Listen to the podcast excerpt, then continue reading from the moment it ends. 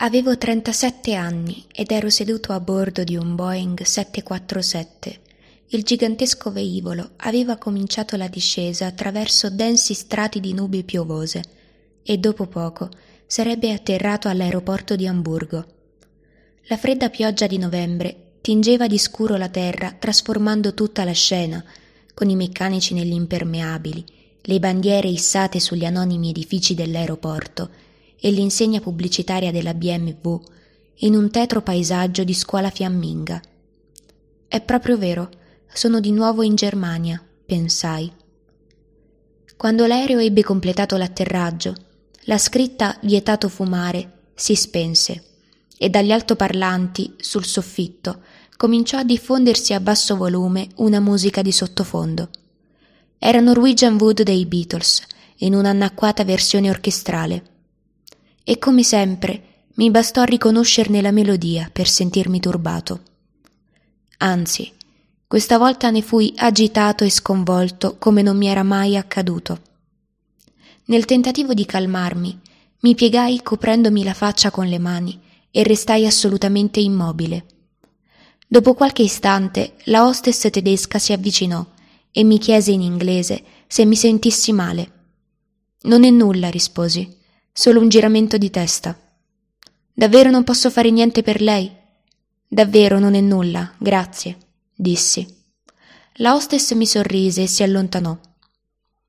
La musica di sottofondo era adesso un pezzo di Billy Joel. Sollevai il viso e mentre guardavo le nuvole scure sospese sopra il mare del nord, la mia mente andò a tutte le cose che avevo perduto nel corso della vita. Il tempo passato, le persone morte o mai più riviste, le emozioni che non possono rivivere.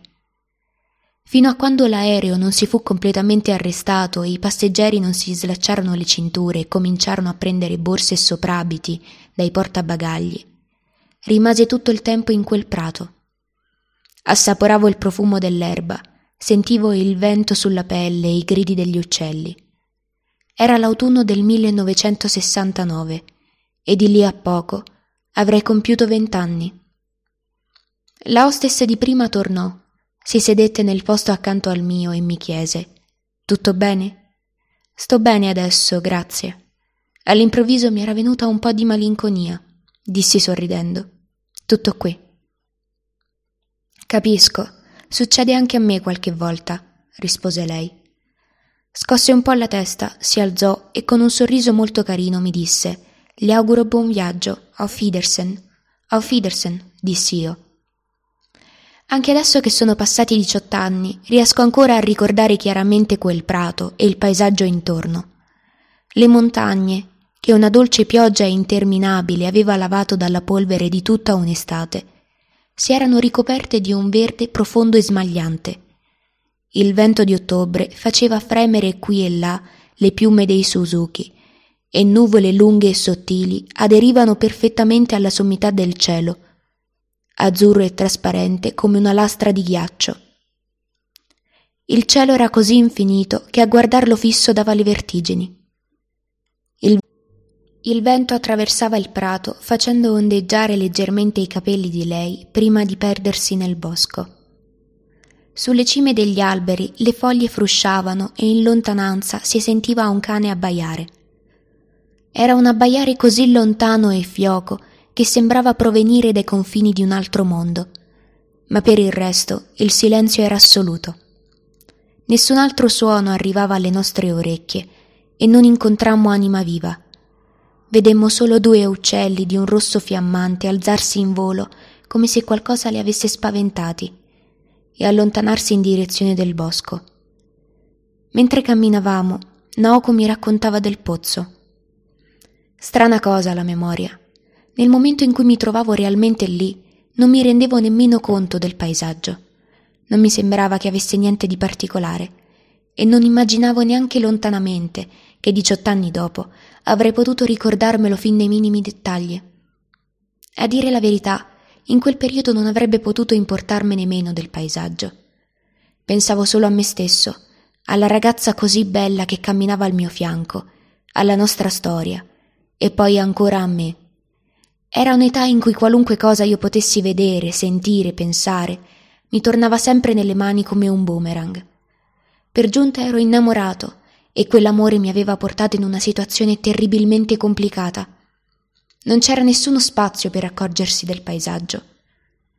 Eppure adesso la prima cosa che affiora nella mia mente è proprio quel prato tra le montagne, l'odore dell'erba, il vento che portava dentro sé un gelo sottile, il profilo dei monti, l'abbaiare di un cane. Sono queste le cose che per prime mi si affacciano alla mente, chiarissime, talmente chiare che ho quasi l'impressione, se allungo la mano, di poterne seguire i contorni con le dita ad una ad una. Ma in questo paesaggio non ci sono figure umane, non c'è nessuno, Naoko non appare, io nemmeno. E mi chiedo dove siamo andati a finire noi due, com'è potuto succedere. Dove è andato a finire tutto quello che ci sembrava così prezioso? Dov'è lei? E dov'è la persona che ero allora? Il mio mondo? Ma è inutile. Ormai non riesco nemmeno a ricordare facilmente il viso di Naoko. Quello che mi resta è solo lo sfondo, un paesaggio senza figure.